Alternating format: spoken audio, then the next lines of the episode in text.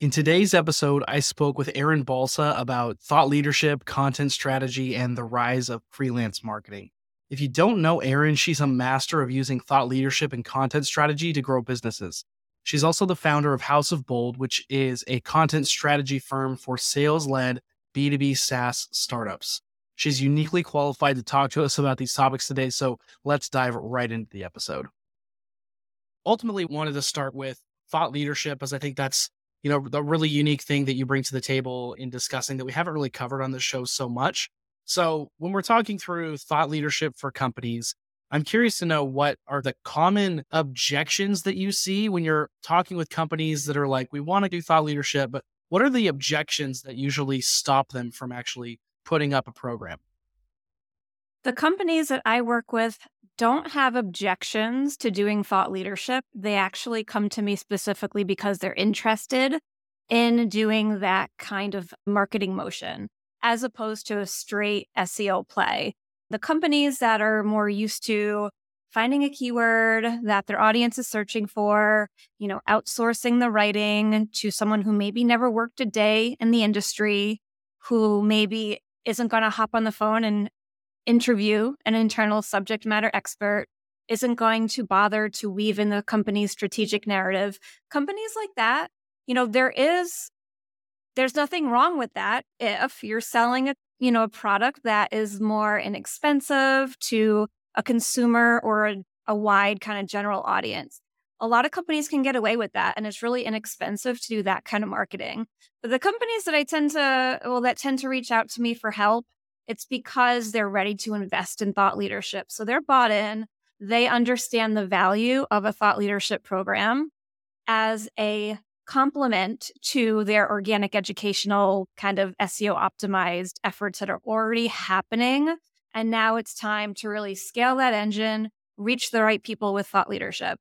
That said, among those companies, one of the biggest stumbling blocks that I have run into time and time again is the bit where you have your internal subject matter experts creating content that is designed natively for social. So for example, the C E O or the C T O writing content to post on LinkedIn.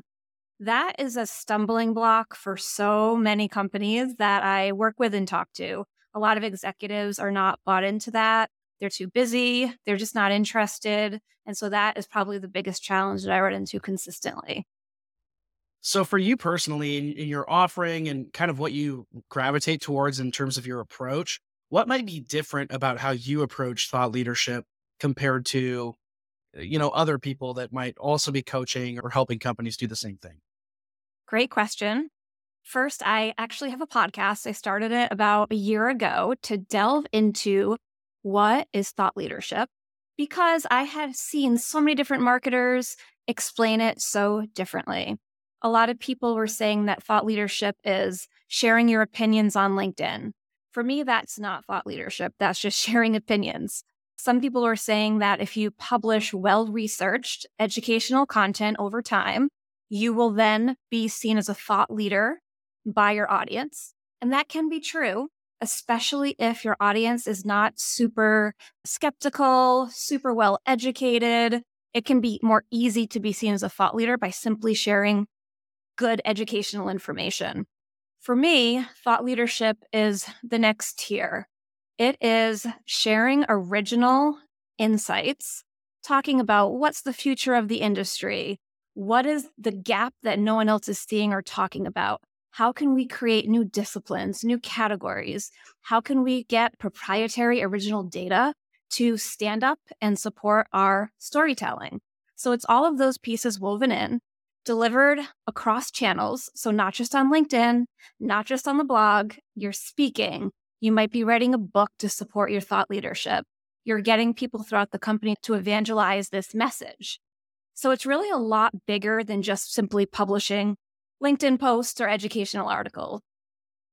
Yeah, that, that makes a lot of sense. I think there are a lot of thought reactors out there. That's yeah. like more often what you see on LinkedIn, where they're just reacting to stuff happening. Whereas what you're saying is you have to be able to actually drive thoughts in the industry and almost look forward and see what might be, which is hard to do and why yeah. probably there aren't that many people doing a super great job of it. on the more like tactical side of thought leadership, when you're sitting down with companies and talking through quantifying this or setting K P Is, that can be a little more challenging to do for something like this versus like paid acquisition, for example. But I'm curious how you think about that and how you do set goals and K P Is with companies. Another great question. Another big pain point for the most of the companies that I've worked for and with is attribution and attributing, you know, spend and revenue to the thought leadership content, the thought leadership program, because it's hard to set up end-to-end attribution. Something that in my last full-time job before I started working for myself, we had a really smart team of ops people, and it took them a very long time. I'm talking like a year or more to truly set up a native attribution system. And it was awesome once we got there because we could see the end-to-end journey. We could attribute every dollar. We had multi-touch attribution. It was amazing. And, you know, there's some really great softwares out there, like Dream Data is a good one. It can just re- alleviate the need to have a big team internally to be building and maintaining this attribution model. But at the end of the day, a lot of the companies that I work with, they just don't have either of those things yet. So it really comes down to enabling the sales team. I work specifically with B two B SaaS startups that are sales-led. Yeah, they might be hybrid. They might also have a free trial or a freemium product, but at their core, they have a sales team. And we need to support and enable that engine for outreach and inbound conversations. So a lot of times, yeah, maybe we're not able to capture every single person who either not only just came in through a report or, you know, a webinar, you know, maybe it's bigger than that. For example, if you have somebody who's already been on the site, but they never fill out a form, and then they eventually, you know, sign up for a webinar. Then they might check out some content or a course on your website. Then they might ghost you and they might disappear. And then, you know, we might have this report and somehow it gets in front of them. Either we retarget them or, you know, just organically gets shared on social media and they see it and they say, oh yeah, I remember this company. They read the report. They like it. They interact with more content. And now they request a demo. Now they're ready to talk to sales after all of these different touch points across time. And it's really hard to attribute one piece of content or one content campaign to the fact that they finally were ready to talk to sales. So a lot of times it's keeping an eye on, are we trending in the right direction? Is our, you know, acquisition cost to acquire a client lower than our marketing spend? Is this trending in the right direction? Are we doing the right things? So sometimes until you can get your hands on the actual end-to-end journey and data, it's just a good idea to just look at trends. How many people shared this report? How many people filled out the form to read it? How many people, you know, ended up coming inbound because of the report? And when I say the report, I'm not talking about one single piece of content. I think that people are thinking too narrow when they're thinking about a singular, solitary piece of content. You have to think about all the pieces. So what about the, you know, the paid ad that we promoted the report? Would that ad have driven the same results if it was just an ad with a picture? Would the report have driven the same results if we didn't put any paid spend behind distributing it? You have to really look at the whole campaign and the whole picture. Definitely. There are a lot of people that say they want to invest in thought leadership. They want to become a thought leader, but I think they find it's really hard to actually break through and right. create that consistent, original content that's worth reading, that's actually driving some, towards some kind of goal. When you come to somebody that's experiencing this mental block with that, how do you approach it? Like, what are the bullet points that you give them of do this and this if you really want to break through and make great content? I don't typically work with just like an individual who's looking to become a thought leader. I work with companies, so I'm thinking more on like a team level, which is why I always believe that every company can have the best success when they really nail a unique point of view, their strategic narrative. I'm working with one of my clients directly with the C E O and founder currently on helping them nail down their strategic narrative and point of view so that we can weave that in to their homepage, their about page, their speaking tracks, and I can enable their in-house new content lead and freelance writers to really add a unique emotional backbone to their educational content. So for me, it all begins with that original point of view. Do you have something interesting and different to say? And not only that, like, where did it come from? So I really encourage the marketing leaders and executives that I work with to take a step back and think, where did I come up with this, you know, idea to start this company? What problem was I trying to solve? What about the direction of the company? How has it changed? Why are we shifting in this direction? And just trying to really build that whole story and then coming up with like a nice, you know, whimsical kind of tagline for your story. And then there's different ways that you can inject it all throughout the website and your content and your speaking engagements. And it is a really great, solid approach where it's not just one person who's that thought leader. Because God forbid, if it's not the C E O, if you have some, you know, internal brand evangelist who leaves the company, you're really going to be at a loss. So I think it's actually best to have a narrative that all different employees across the company can evangelize and make their own. Definitely.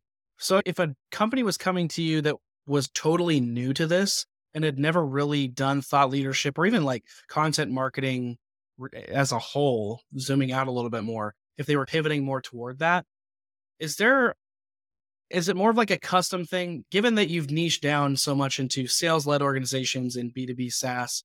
Is it, is there like a playbook that you follow that just works across companies? Or do you find that it's highly custom every single time you work with somebody else? I don't use a playbook, but I do use best practices. And I have like a huge kind of swipe file of things that I've personally done in the past with different companies and that I have collected over the years. Whenever I see something really amazing, I put it in my gold star content folder and I can add that to my swipe file. So yeah, it's a definitely a custom thing, but I'm not starting from scratch. I'm always able to reference and pull up and show examples of different narratives, different content campaigns, different approaches to creating reports, thought leadership, email sequences. So I think that it's pulling from experience, pulling from best practice with some experimentation, but definitely some customization. It can't just be running the same playbook time and time again. Do you feel like there's a common starting point that you usually go with companies that are especially just pivoting into something new like this? Do you, is there a place where you usually end up starting and it's usually step one? Always. Tons of interviews. So I like to talk to as many people as possible. I like to listen to sales calls because a lot of times when you're so in the weeds and you're so close to the product, you don't exactly see through the way that somebody with fresh eyes could see.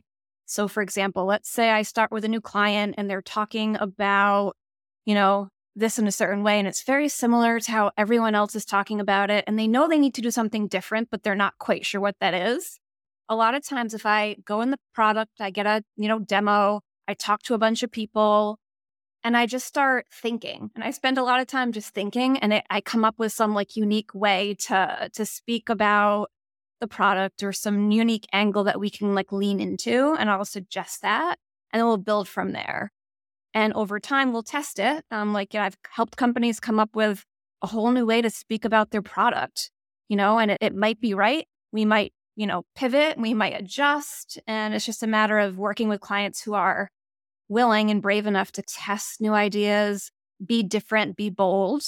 And if they're willing to try new things, we can usually accomplish some cool things together. Kind of a follow-up on that thought. I'm sure you mentioned earlier, like usually they, they come to you, so there's not a, a lot of reticence to invest in thought leadership, but I'm sure that they still want to see some kind of quick wins or immediate yeah. impact. How do you tell them, or how do you mitigate that? How, where, how do you tell them how they should be thinking about immediate impact versus more of a long-term play? Quick wins are great. And I do always try to get a few quick wins. And I'm not going to sit there. I've worked with so many agencies over the years, you know, through clients, through full-time jobs. I worked at an agency for three and a half years. And, you know, some of them will sit and take a full month and a half just to onboard. And they're not actually doing any work. I, you know, I've seen an agency, one of my clients hired, take three months to make almost nothing. Like, well, what are you doing? You're just like planning and not actually ever doing anything. And I think that starts to build a lot of distrust with your client. So as you're doing your research, it's always great to get some quick wins in. And there are some quick wins that are very impactful that you can run on autopilot once you've been doing this for a while. So for me, I work, again, with a very specific kind of company, taking it a level further. I work with companies that have a marketing team but no content team. So one of the quick wins I help with is I help them hire a full-time content lead. And that is a huge win because once you have someone in there to manage the content calendar or to start taking away some of the burden that other marketing employees or leaders have been tasked with, it's a huge relief and they feel that, and that's a huge win. Something as simple as setting up processes to help the marketing team work more effectively cross-functionally. Because let's say they're getting slammed with requests. They have, you know, a spreadsheet for a content calendar. They're super stressed. I'm going to come in. I'm going to put some new processes, help us get onto some project management software. All those little easy things for me that make a huge impact. And it's not actually maybe doing marketing or content, but it's low-hanging fruit that needs to be addressed. Last kind of question around the content side of things. You've been around this so so much that I'm sure you have a tech stack, tool belt of things that you heavily rely on. I'm just curious what some of your favorite tools are that absolutely crush for you without fail and you reliably come back to them all the time. I can't believe I'm saying this because I'm a very visual, creative, artistic person. And when I first was told, maybe like five years ago, to use Asana at my company, I was very hesitant because I didn't like the look of it. I'm like, oh, this is so boring. Wouldn't you know, I've come to be so reliant on Asana. I start my day with Asana. I use it with a lot of different companies that I work with. I just love it. So I'd say I'm very reliant on Asana. Slack, of course, like many of us that are in the B two B SaaS space, we communicate all day long with our different clients in Slack. And then for my business, you know, I use you know, Calendly, like I'm very dependent on that. I think it just makes a nice experience. I use Riverside for recording my podcast, you know, just the basic kind of tools that you would need as a business owner or freelancer. I use probably a lot of the same tools that the people that are listening to this also use. Definitely. I want to pick your brain really quick about freelance a little bit, and then we'll, we'll end things after this. So okay. Based on your experience, so you're full-time building this now. I'm sure you've done freelance on the side for a while and you know your fair share about what it's like to consult and do freelancing. Why do you think now more than ever, top marketers are opting more to start freelancing or building their own consulting business on the side as opposed to working in-house? Great question. I can answer that for myself and then I can answer it for what I've been seeing lately. So really quick, without going too into the weeds, back about eleven years ago, I met my husband on an airplane. He was from Lisbon, Portugal. I was living in Providence, Rhode Island, and I ended up quitting my job as a magazine editor so that I could go live in Lisbon with him. And that was my first foray into freelancing. And I did not know what the hell I was doing. I didn't have a lot of deep experience. I had a small network.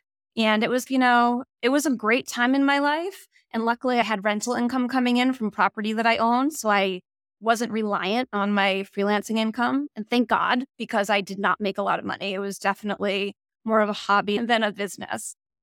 Fast forward, you know, eleven years later, I freelanced on and off throughout the years on top of my full-time job. But I always worked full-time as soon as I got back to the States and could, because I wanted to upskill. I wanted to build my network. And that really made all the difference. So at the time that I left to start my business about a year and a half ago, I was a marketing director at a B two B software company. And, you know, they were really great. I gave them a heads up, a long heads up that I was going to leave in January of twenty twenty-two to start my business. And they supported that fully. So I really built my business on the side so that by the time I left, I knew I was going to make more than I was making as a marketing director. And I almost doubled my income in year one, which was pretty great. So for me, that was the ultimate motivator. I felt like I had been working hard to build, you know, a brand, a name for myself, my friends, my connections. And I knew that if I leaned into the business, I could earn more. And the unlimited income potential was really big for me. Of course, flexibility, everybody wants that. But at the end of the day, when you work in B two B SaaS, those companies tend to be pretty flexible. So it wasn't that I had no flexibility. I already worked from home. I could already, you know, do laundry in the middle of the day. I could go chaperone my kids' field trips. It was less about that and more about the income potential. Definitely. As for what I see, people are getting laid off left and right. And I've had some friends that are actually really good marketers get laid off two or three times over their lifetime, and they've had it. They're just like, screw this. I need to depend on myself. And that's like what I'm seeing happen more and more. Yeah, totally. It's a different landscape. Last question here, rapid fire, and then we'll stop. What are some qualities that you think make a freelance marketer great at what they do? Another great question. You know, I've worked with a lot of freelance marketers, and I think that, oh God, it's such a low bar these days, honestly, just to be good, because there's so many people who are so disappointing. I would say under promise and over deliver. That's big. I have a lot of people that over promise and under deliver. That's like a common thing that I see all the time. Be driven, be collaborative, be willing to actually partner with the company. Don't be rigid. There's a lot of agencies and freelancers who are so rigid, they're inflexible. Perfect example, I was working with a client who had an S E O agency who refused to hop on the phone and interview their internal subject matter experts. And I work with companies that sell very complex technology, and it's not something you can just like Google or like wing it. You really truly either have to be an expert or you have to be on the phone with the client's experts. And this company, this agency just refused. So they're so rigid, and they would rather rewrite the same article ten times than just hop on a one or two hour call. So I think flexible, being really a teammate, putting your clients' outcomes before your own, having that servant kind of mindset is important. And then just doing good work. There's a lot of people who just aren't really that great, and they're just winging it. So if you're not blowing it out of the water, if you're not getting like amazing feedback from your clients all the time, maybe invest in some education, some upskilling, maybe even if you can go back to full-time work like I did. I felt like I just wasn't quite where I wanted to be. So I went back to full-time work so that I could get the skills I needed.